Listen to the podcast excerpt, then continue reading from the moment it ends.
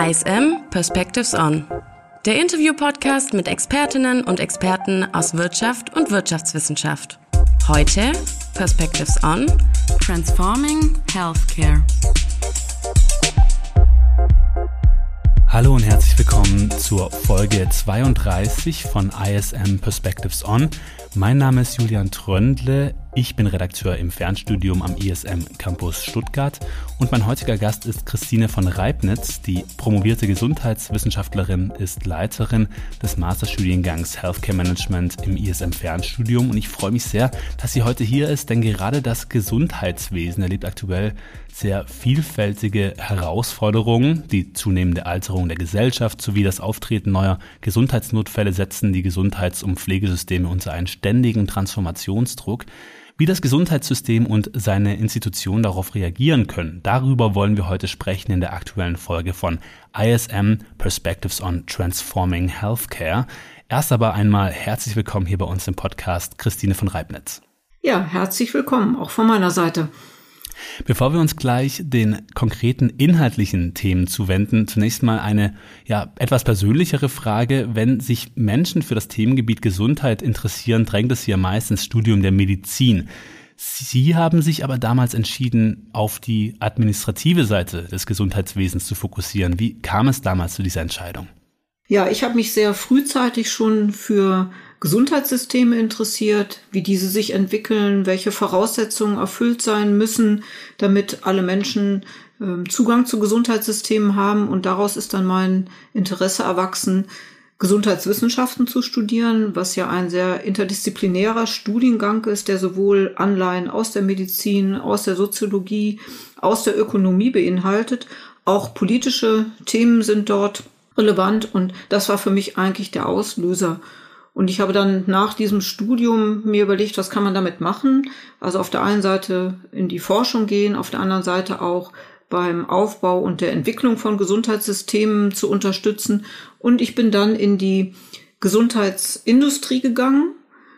Man würde im Fachjargon sagen Gesundheitswirtschaft und habe in verschiedenen Unternehmen der Medizinprodukteindustrie gearbeitet, die eben verschiedene äh, Medizinprodukte für ganz verschiedene Indikationen und Erkrankungen herstellen und habe da so meinen Platz gefunden, aber parallel immer wissenschaftlich weitergearbeitet, weil auch gerade die Ausbildung von jungen Menschen im Bereich Gesundheit sehr wichtig sind, sie für dieses Thema zu interessieren und auch zu motivieren, sich mit Gesundheitsfragen und vor allen Dingen auch Versorgungsfragen zu beschäftigen. Ich glaube auch die ganzen Stationen ihrer beruflichen Karriere, die werden heute alle noch relevant werden, wenn wir über das Thema sprechen. Es soll ja nämlich darum gehen, welche Transformationen seitens des Gesundheitssystems notwendig sind, um die gegenwärtig akuten Herausforderungen bewältigen zu können. Ich habe in der Anmoderation schon ein wesentliches Stichwort genannt, nämlich das, des demografischen Wandels, also das Problem einer alternden Gesellschaft. Würden Sie zustimmen, dass das gerade die akuteste Herausforderung ist, mit dem sich das Gesundheitswesen konfrontiert sieht? Und wie äußert sich dieser demografische Wandel in der konkreten Praxis von Personen, die im Gesundheitssystem tätig sind? Ja, die Frage lässt sich jetzt nicht so ganz einfach beantworten sondern man muss es von mehreren Seiten beleuchten. Also alternde Gesellschaft hat ja einerseits Auswirkungen auf den Arbeitsmarkt. Das heißt also, wir haben aufgrund des Generationswechsels in vielen äh, Branchen das Thema des Fachkräftemangels.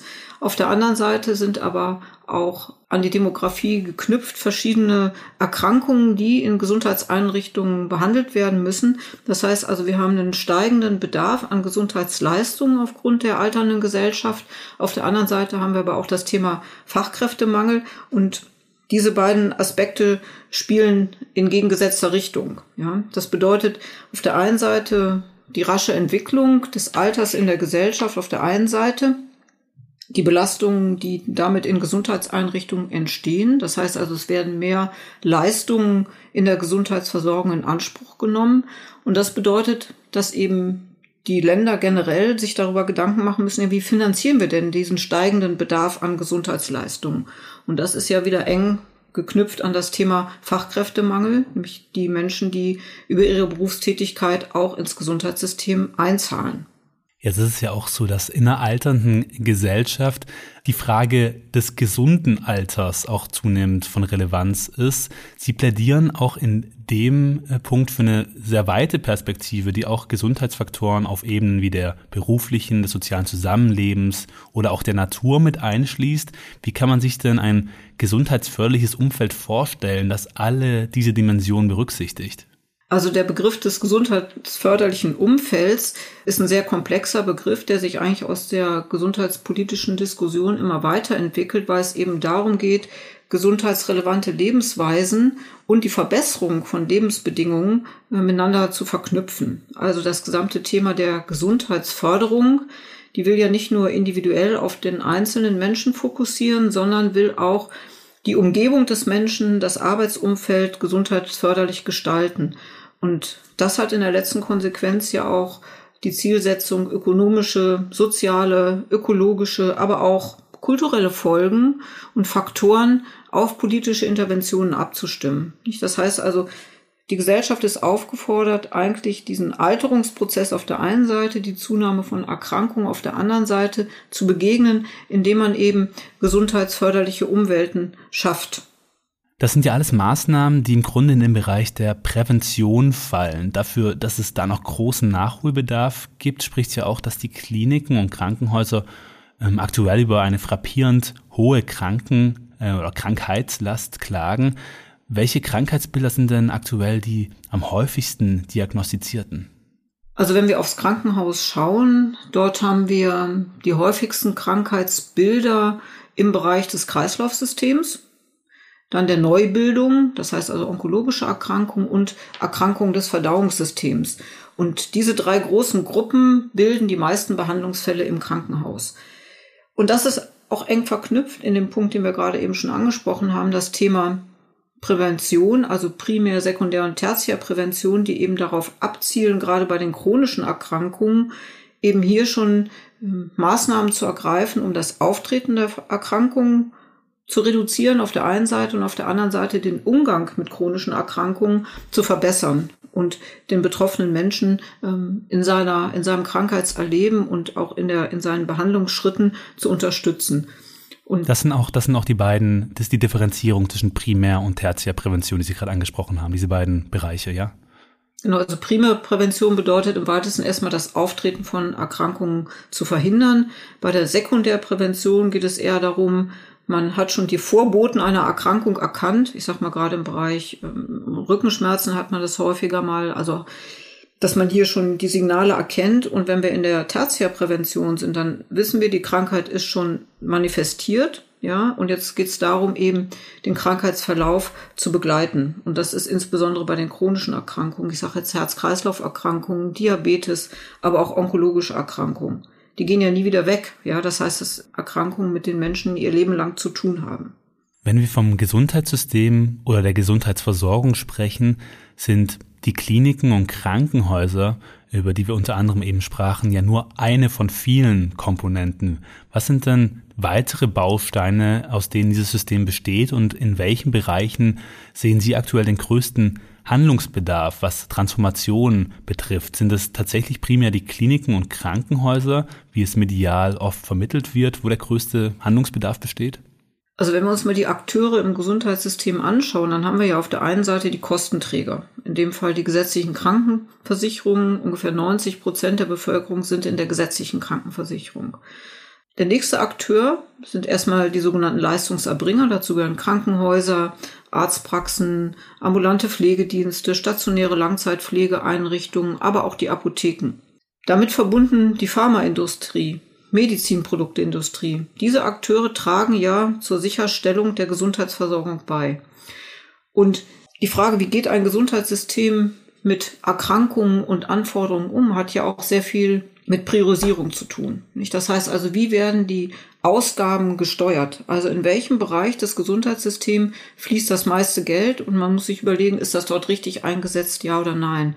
Und welchen Beitrag schaffen dann auch Pharmaindustrie und Medizinprodukteindustrie? Also welche Anreizsysteme finden die, um ihre Forschung, um ihre Innovationen für bestimmte Erkrankungsbilder ähm, zu fördern? Ja, und das Ganze spielt miteinander gemeinsam. Ja, das ist wie das Orchester, wo man dann den guten Dirigenten braucht, der die Dinge zusammenführt.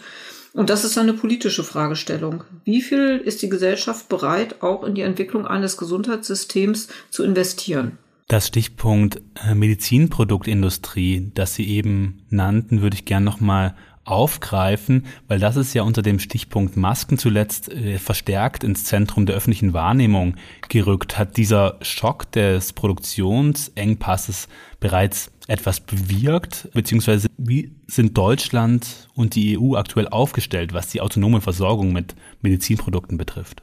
Also generell können wir mal sagen, dass die europäische Medizinproduktindustrie ein Innovationstreiber ist und weltweit wettbewerbsfähig. Jetzt hat aber die Corona-Krise gezeigt, dass die Abhängigkeit der Zulieferindustrie aus anderen Ländern ähm, in Deutschland zu großen Versorgungsengpässen geführt hat. Wenn man sich überlegt, dass ungefähr ein Drittel des Umsatzes von 25 Milliarden Euro mit Produkten erwirtschaftet werden, die nicht älter sind als drei Jahre, kann man sich auch diesen Umschlag der Innovationshäufigkeit vorstellen. Und das zeigt sich beispielsweise in der Zahl der Patentanmeldungen, ja, die gerade auch in Deutschland gemacht werden. Jetzt gilt es ja durch bestimmte regulatorische Anforderungen aus der Europäischen Union, die Mitgliedstaaten eigentlich widerstandsfähiger zu machen und weniger abhängig von Importen. Ja, und das bedeutet ja, die Industrie, wenn sie weniger importieren muss, kann den Fokus selber auf eine eigenständige Produktion legen. Haben wir auch im Pharmabereich jetzt in der Antibiotika-Diskussion gehabt, dass eben sehr viele ähm, Arzneimittel eben aus dem asiatischen und indischen Raum ähm, nach Europa kommen. Reshoring ist, glaube ich, da der Begriff, der da oft fällt. Ne? Also. Ja. Und jetzt ist es so, dass die, die MedTech-Branche, wenn man das mal so abkürzen will, natürlich auch diesen generellen wirtschaftlichen Krisen ähm, unterlegen ist, wie das alle Branchen im Moment haben. Und das eben auch dazu führt, dass der Standort Deutschland ja ähm, im Moment auch stark im Fokus stehen muss, weil der muss gefördert werden damit eben diese Abhängigkeit von den Importen ähm, reduziert werden kann. Und das hat uns die Corona-Krise sehr genau gezeigt. Und auf der anderen Seite haben wir langwierige Zulassungsverfahren und äh, regulatorische Anforderungen sowohl in der Pharmaindustrie als auch in der MedTech-Branche. Das heißt also, bis ein Produkt wirklich auf dem Markt ist und dem Patienten zur Verfügung gestellt werden kann, vergehen drei bis acht Jahre im Schnitt. Ja, und das ist eine Herausforderung, mit der die MedTech-Branche äh, sehr zu kämpfen hat. Ne, das äh, trifft sicherlich andere Branchen auch, aber hier geht es ja um eine Grundversorgung mit Medizinprodukten und Arzneimitteln für das Gesundheitssystem. Ja, das Thema der äh, Medizinprodukteindustrie ist auf jeden Fall ein hochkomplexes, das kann man auf jeden Fall raushören. Aber ein weiteres Stichwort, was wir nicht vergessen dürfen, wenn es um Transformationsprozesse im Gesundheitswesen gehen soll, ist natürlich das der Digitalisierung. Wobei besonders hier im Gesundheitskontext die Ansprüche der Effektivität auf der einen Seite und der ethischen Umsicht auf der anderen Seite ja oftmals in so eine Art Konflikt geraten können. Wie beobachten Sie aktuell diesen Streit oder diesen Diskurs und wie für Sie eine ideale Integration digitaler Innovation in die medizinische Praxis aus?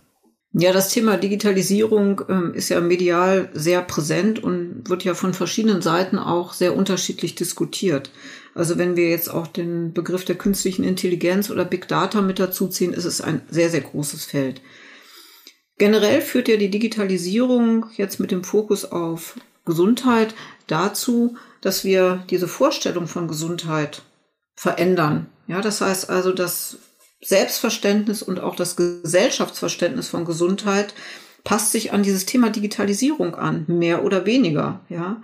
Das heißt also, Digitalisierung führt ja zu einer Transformation des Gesundheitsverständnisses und schafft damit auch Begehrlichkeiten oder auch, sagen wir mal, einen anderen Zugang zum Umgang mit Erkrankungen.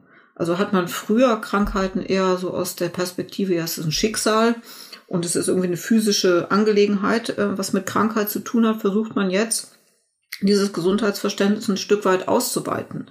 Also Digitalisierung führt dann auch dazu, dass Prävention einen anderen Fokus hat, ja, und dass eben im Zuge der Digitalisierung der jetzt noch gesunde Mensch eigentlich tendenziell mehr in den Fokus rückt. Und das ist eng geknüpft daran, wie kann man Digitalisierung nutzen, um Entscheidungsprozesse im Gesundheitswesen auch in der Interaktion zwischen, sage ich mal, Arzt und Patient anders zu gestalten. Also wie können wir durch Algorithmen, ähm, sage ich mal, Simulationsergebnisse nutzen, um Krankheitsverläufe zu antizipieren. Also den Patienten auch darüber aufzuklären, wie ist eine Prognose gerade im onkologischen Bereich, was passiert, wenn man sich für Therapie A oder B entscheidet, um diesen Entscheidungsprozess für den Patienten äh, ein Stück weit transparenter zu machen. Das ist die eine Perspektive, weil Sie hatten ja eben gerade gefragt, der Zusammenhang zwischen Ethik und Effektivität. Ja. Und das knüpft sich eben darin, dass Digitalisierung ja eng auch Vernetzung beinhaltet, also Vernetzung der verschiedenen Akteure, um Informationen über den Patienten auch schneller verfügbar zu machen, um damit auch schneller intervenieren zu können im Krankheitsfall. Ja. Also das ist sicherlich ein sehr positiver Aspekt dabei. Ja. Auf der anderen Seite geht es um das Thema Datensicherheit, manchmal auch falsch verstanden aus meiner Sicht. Also ich muss, wenn ich einen Patienten umfänglich behandeln will, brauche ich Daten. Ja, und die Daten müssen irgendwie von A nach B kommen. Und dazu muss man das Thema Digitalisierung auch von der Seite mehr positiv beleuchten. Also es bietet ja eine große Chance. Wobei ich jetzt gar nicht die Gefahren an der Stelle kleinreden möchte, ja. Das sind eben zwei Wirkungen, die so ein Stück gegenseitig äh, sich beeinflussen können. Ja, ich habe auch oft das Gefühl, dass die Digitalisierung als eine Art Antwort auf die eingangs beschriebenen Probleme der Überalterung und der Versorgungsengpässe positioniert wird. Durch Apps und andere Maßnahmen sind die Menschen zunehmend zu einer Eigenverantwortung aufgerufen, ja den eigenen Gesundheitszustand auch ständig selbst zu überwachen. Die bisherige Maxime medizinischer Versorgung erst ambulant, dann stationär wird so sagen Sie, dadurch auch erweitert. Nun heißt es erst digital, dann ambulant, dann stationär. Das klingt ja auf den ersten Blick sehr plausibel. Gleichzeitig frage ich mich, sind die Menschen mit der Datenflut, die da auf sie niedergeht, nicht auch heillos überfordert? Doch, da würde ich Ihnen auch zustimmen. Das hat auch was damit zu tun, dass die Sprachlichkeit der Informationen für den betroffenen Menschen nicht immer klar ist. Das heißt also, wie kommunizieren wir im Gesundheitswesen miteinander? Also die Sprachlichkeit der Ärzte, die Sprachlichkeit der Pflegefachkräfte im Umgang mit Patienten, das ist ein Punkt. Und der andere Punkt, der eng damit zusammenhängt, ist das Thema der Gesundheitskompetenz. Ja, das heißt also, wie kompetent ist überhaupt der Bürger, also wenn er noch nicht erkrankt ist, überhaupt Gesundheitsinformationen zu finden und für eigene Entscheidungen einzusetzen. Deswegen ist dieser Fokus auf Gesundheitskompetenz parallel zum Thema Digitalisierung gerade in Deutschland im Moment sehr wichtig. Und da wird auch ein ernsthafter Diskurs geführt. Nicht, wie viel ist dabei Aufgabe des Einzelnen und wie viel ist bei dem Thema Gesundheitskompetenz auch Aufgabe ähm, der Gesellschaft, ja, der Schulen, der Ausbildungsstätten, ähm, der Familien selber. Wie würden Sie denn Gesundheitskompetenz definieren als Konzept? Also die eigentliche Definition des Begriffes Gesundheitskompetenz hat man bereits in den 70er Jahren vorgenommen. Die hat sich jetzt glücklicherweise, muss ich sagen, auch aus einer wissenschaftlichen Perspektive äh, sehr stark gewandelt. Also aktuell verstehen wir eigentlich unter dem Begriff der Gesundheitskompetenz erstmal das Wissen, aber auch die Motivation und die Fähigkeit eines Menschen, auf Gesundheitsinformationen erstmal zugreifen zu können ja, diese zu verstehen und dann auch noch beurteilen zu können, ja, um sie auch im alltäglichen Nutzen äh, oder besser gesagt im alltäglichen Leben für sich selber nutzen zu können. Also um Entscheidungen zu treffen, die was mit Gesundheit zu tun haben oder in Bezug auf die Prävention, über die wir gerade noch gesprochen haben. Das heißt also, Gesundheitskompetenz soll am Ende des Tages den Menschen befähigen, Gesundheit zu verstehen, die Relevanz von Prävention, von Gesundheitsförderung für sich selber transparenter zu haben, um dann eben eine Entscheidung treffen zu können, die mich in eine gesundheitsförderliche Richtung bringt als Mensch. Wie lässt sich denn diese Gesundheitskompetenz beim Einzelnen konkret fördern? Sie haben vorher schon auch ja, Maßnahmen im Bildungswesen vielleicht auch angesprochen, Interventionen dort. Welche Rolle können solche Maßnahmen spielen und vielleicht auch welche Rolle können digitale Hilfsmittel dabei spielen, diese Gesundheitskompetenz zu steigern? Da müsste ich jetzt nochmal einen Bogen schlagen, weil der Begriff der Gesundheitskompetenz, über den ich jetzt gerade gesprochen habe, das war dieser Begriff, der sich jetzt tendenziell eher auf den einzelnen Menschen bezieht. Jetzt gibt es aber auch den Begriff der organisationalen Gesundheitskompetenz. Das bezieht sich darauf, wie sind Unternehmen in Bezug auf Gesundheitskompetenz aufgestellt. Also nicht nur Krankenhäuser, sondern ähm, ich sag mal ähm, Arbeitsplätze in ihrem Kontext, wie gesundheitskompetent sind sie? Das heißt, was wird dem Mitarbeiter angeboten, sich gesundheitsförderlich zu verhalten. Das haben wir ja ganz am Anfang von unserem Gespräch schon ein Stück weit erörtert. Ja, das heißt also Maßnahmen, die die Organisation betreffen. Dann gibt es Maßnahmen, die den Einzelnen betreffen. Das heißt, da geht es um die Klarheit von Informationen. Wie werden Informationen ins Netz gestellt? Ja, gibt es da eine gewisse Form von Qualitätskontrolle? Weil gerade im Social-Media-Bereich haben wir sehr viele Gesundheitsinformationen, die nicht unbedingt immer richtig sind. Ja, das heißt also, dass der, der Bürger liest Dinge und denkt, das ist so, aber sie sind halt fachlich nicht versiert. Und da stellt man sich dann schon äh, zu Recht die Frage, inwieweit kann man diesen Prozess ein Stück weit beeinflussen? Nicht? Also digitale Gesundheitskompetenz, ja. Das ist das, der eine Bereich. Und der andere ist, wie gehen eigentlich auch die Health Professionals, also Mitarbeiter im Gesundheitswesen mit Gesundheitskompetenz um? Was bieten die auch an Beratungsleistungen für ihre Patienten an? Ja, gerade im Übertritt zwischen ambulant und stationär. Nicht? Das ist ja der weitere Aspekt, der dabei eine Rolle spielt. Also insgesamt ist Gesundheitskompetenz ein komplexes Geschehen, ja. Das heißt also einmal geht es um den Bereich, wie werden Leistungen erstellt, wie kann der Patient diese beurteilen und was macht das Gesundheitswesen insgesamt damit? Also wir können sicherlich davon ausgehen, dass Gesundheitskompetenz, wenn sie denn gefördert wird, auch dazu beiträgt, dass man mit den Ressourcen im Gesundheitswesen bewusster umgeht nämlich nicht immer Leistungen sofort zu beanspruchen, sondern tatsächlich krankheitsbezogen auch selber präventiv sich zu, zu verhalten, um Ressourcen zu schonen. Das ist doch die vierte Perspektive, die bei der Gesundheitskompetenz eine Rolle spielt, nämlich die Nachhaltigkeit. Ja. Jetzt würde ich bei diesem Thema der Ressourcen auch noch ein Stück verweilen, nämlich die Digitalisierung wird von Ihnen ja nicht lediglich als eine Möglichkeit eines konsequenten Self-Monitorings betrachtet. Sie sagen auch, dass durch einen höheren Automatisierungsgrad im Gesundheitswesen knappe Ressourcen konzentriert bei den versorgungsbedürftigen PatientInnen eingesetzt werden könnten, weil Personen, die vielleicht durch, ja, Informationen über ihre Apps und so weiter dann nicht vorschnell in die Kliniken stürmen. Auch hier werden zumindest bei mir wieder auch ethische Vorbehalte laut, denn letztlich handelt es sich ja bei den bei allen gesundheitsbezogenen Maßnahmen immer um Maßnahmen am Menschen und die würde ich irgendwie nur ungern automatisierten Prozessen oder gar KI anvertrauen. Ist mein Unbehagen an dieser Stelle unberechtigt aus Ihrer Sicht? Nee, ganz und gar nicht. Also gerade was das Thema KI angeht, das bietet einerseits viele Chancen, ja, um, ähm, sag ich mal, Ergebnisse von Prozessen schon im Vorfeld beurteilen zu können. Aber es ist letztendlich steht da ein Mensch und jeder Mensch ist individuell und das kann ich nicht alles äh, im Rahmen von künstlicher Intelligenz schon so weit beurteilen. Also es hat auch was mit Verantwortung zu tun, dem Menschen gegenüber und damit schließt sich der Kreis auch zu dieser ethischen Fragestellung. Ich glaube, Automatisierung kann an bestimmten Stellen im Versorgungsprozess sehr sinnvoll sein. Ich mache das mal an einem Beispiel, wenn Sie äh, an Apotheken denken, ja, ähm, die Pflegeheime beliefern mit Arzneimitteln. In einem Pflegeheim haben wir im Durchschnitt ungefähr 80 ähm, Plätze, sogenannte Pflegeplätze, und dort werden alle dieser 80 Bewohner brauchen Medikamente. So, jetzt ist ein, ein Thema Automatisierung. Ich kann das verblistern. Das heißt, ich kann also die, die Medikamentenportionen für die Patienten schon im Vorfeld in der Apotheke anfertigen und liefere die ins Pflegeheim. Da ist Automatisierung sicherlich ein guter Punkt. So, und Digitalisierung, dann gibt es den Sicherheitsabgleich, die Pflegefachkraft guckt nochmal mit dem Barcode, ist das tatsächlich auch die Medikamentenbox für den bestimmten Bewohner. Ein Beispiel von einer sehr, von einem positiven Effekt von Automatisierung, ja. Und da kann man auch Kosten einsparen und mit den eingesparten Kosten kann ich dann wieder andere Investitionen im Gesundheitswesen tätigen, die ja vielleicht mehr in Richtung der direkten Kontaktaufnahme mit Patienten gehen. Ja, das, was gerade in der stationären Langzeitpflege ein wichtiger Punkt ist, nicht? Also der, die menschliche Beziehung zwischen der Pflegefachkraft und dem Patienten. Ja.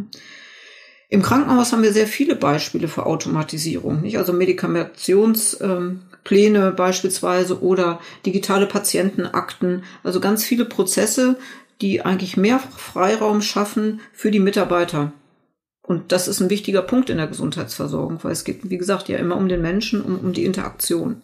Wir halten also fest, dass Automatisierung punktuell durchaus Optimierungen ermöglicht, die dann auch nicht zu Lasten der Versorgung am Menschen gehen. Ein weiteres viel diskutiertes Beispiel für den Einsatz digitaler Technologien im Gesundheitswesen ist ja auch die sogenannte digitale Gesundheitsakte, weiß gar nicht, digitale Krankenakte liest man auch manchmal. Welche Potenziale sehen Sie denn in diesem Instrument? Da sehe ich ein sehr hohes Potenzial, weil gerade die digitale Gesundheitsakte sammelt ja Anamnese, medizinische Befunde, Diagnose, Therapieentscheidung quasi in einem virtuellen Raum und stellt diese den einzelnen am Behandlungsprozess beteiligten Personen zur Verfügung. Das, was man früher mit Papierdokumentation alles irgendwie zusammentragen musste, finden Sie jetzt quasi in einem in einer Cloud oder in, in, in einem Computer, äh, in einer digitalen Akte auf dem, auf dem Rechner. Ne? Das heißt also, natürlich gehen dann die äh, Pflegefachkräfte und die Ärzte im stationären Alltag mit dem iPad durch die Gegend und versuchen damit dann auch die äh, Patientenversorgung besser zu gestalten, weil sie alle Informationen auf den Blick haben.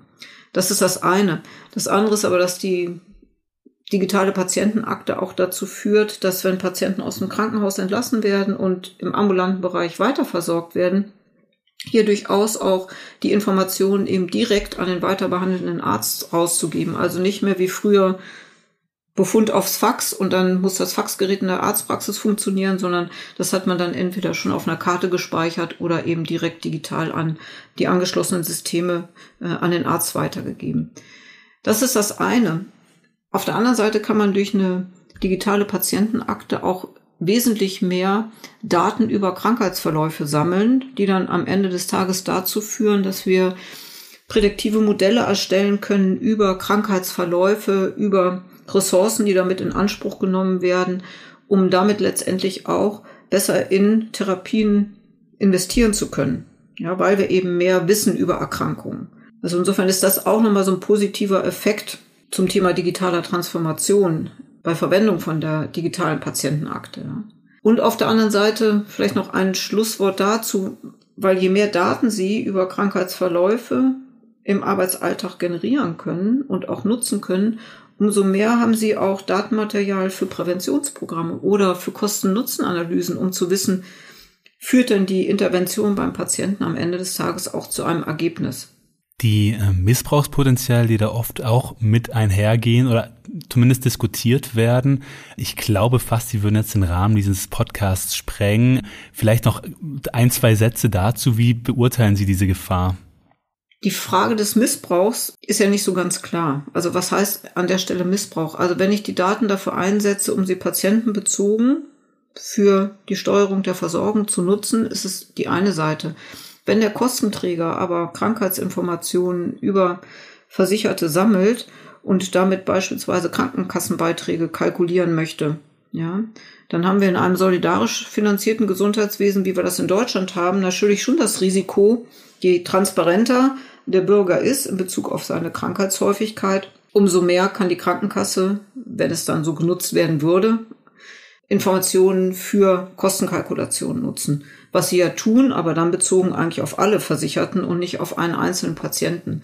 Also da kann ich die Gefahr der Menschen auch verstehen, die sagen, ja, je mehr Informationen über mich preisgegeben werden, umso anfälliger bin ich eben auch für äh, bestimmte äh, regulatorische Aspekte dabei.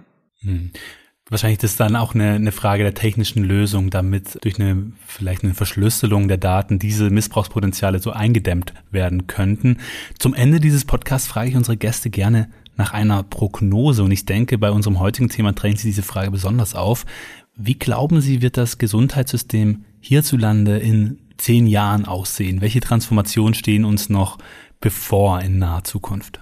Aus meiner Sicht wird die digitale Transformation es erstmal erforderlich machen, dass man ein neues Verständnis der Konzepte öffentlicher Gesundheit und auch der allgemeinen Gesundheitsabsicherung findet, weil digitale Technologien bilden ja auch unsere Vorstellung von Gesundheit und Wohlbefinden ab, die sich ja im Zeitablauf ändern. So, das heißt, eine Gesellschaft wird sich dann Digitalisierung zunutze machen, um die Absicherung im Gesundheitswesen auch tatsächlich gewährleisten zu können. Und Gesundheitsabsicherung hängt eben in der digitalen Welt nicht alleine von der Einführung von Innovationen und Technologien ab, meiner Meinung nach, sondern auch vom Umgang mit dem Thema Gesundheit. Und das führt dann zu einem Punkt, worüber wir im Gesundheitswesen schon sehr lange sprechen, nämlich die Frage der Aufgabenorientierung. Also wir haben viele Regulatorien, die dazu führen, dass bestimmte Berufsgruppen bestimmte Tätigkeiten in der Gesundheitsversorgung machen. Also man nennt das heilkundliche Tätigkeiten. Das eine dürfen die Ärzte und das andere dürfen ähm, andere Berufsgruppen machen. Und Digitalisierung kann jetzt eben dazu beitragen, dass man diesen Konflikt löst, der hier bei uns in Deutschland einen, einen großen Konflikt darstellt, ja, weil wir ja wenig Pflegefachkräfte haben, wir haben wenig Ärzte, ja, und damit die besser zusammenarbeiten können, auch im Zuge von Digitalisierung muss man halt festlegen, wer macht jetzt was am Patienten. Und das ist im Hinblick auf eine zukünftige Gestaltung des Gesundheitswesens deshalb so wichtig, eben, dass man digitale Technologien auch dazu nutzen kann, auf der einen Seite. Und auf der anderen Seite geht es eben darum, das Leistungsangebot im Gesundheitssystem gut zu steuern. Und dazu braucht der Kostenträger, der ja die Leistungen bezahlt, ja, auch digitale Techniken, um Informationen zusammenzuführen, ja, um eben diese Ressourcen angemessen zuteilen zu können. Ja, wir haben nur ein bestimmtes Budget im Gesundheitswesen, was wir für die Behandlung von allen Erkrankungen zur Verfügung haben. Und da ist es unglaublich wichtig, viele abgesicherte Informationen zu haben, um diese Priorisierung auch tatsächlich entsprechend ähm, gestalten zu können. Christine von Reibnitz war das Leiterin des Masterstudiengangs Healthcare Management im ISM Fernstudium. Ich sprach mit ihr über die aktuellen Herausforderungen und Transformationsprozesse im Gesundheitswesen. Vielen Dank, dass Sie sich die Zeit für das Gespräch genommen haben. Gerne.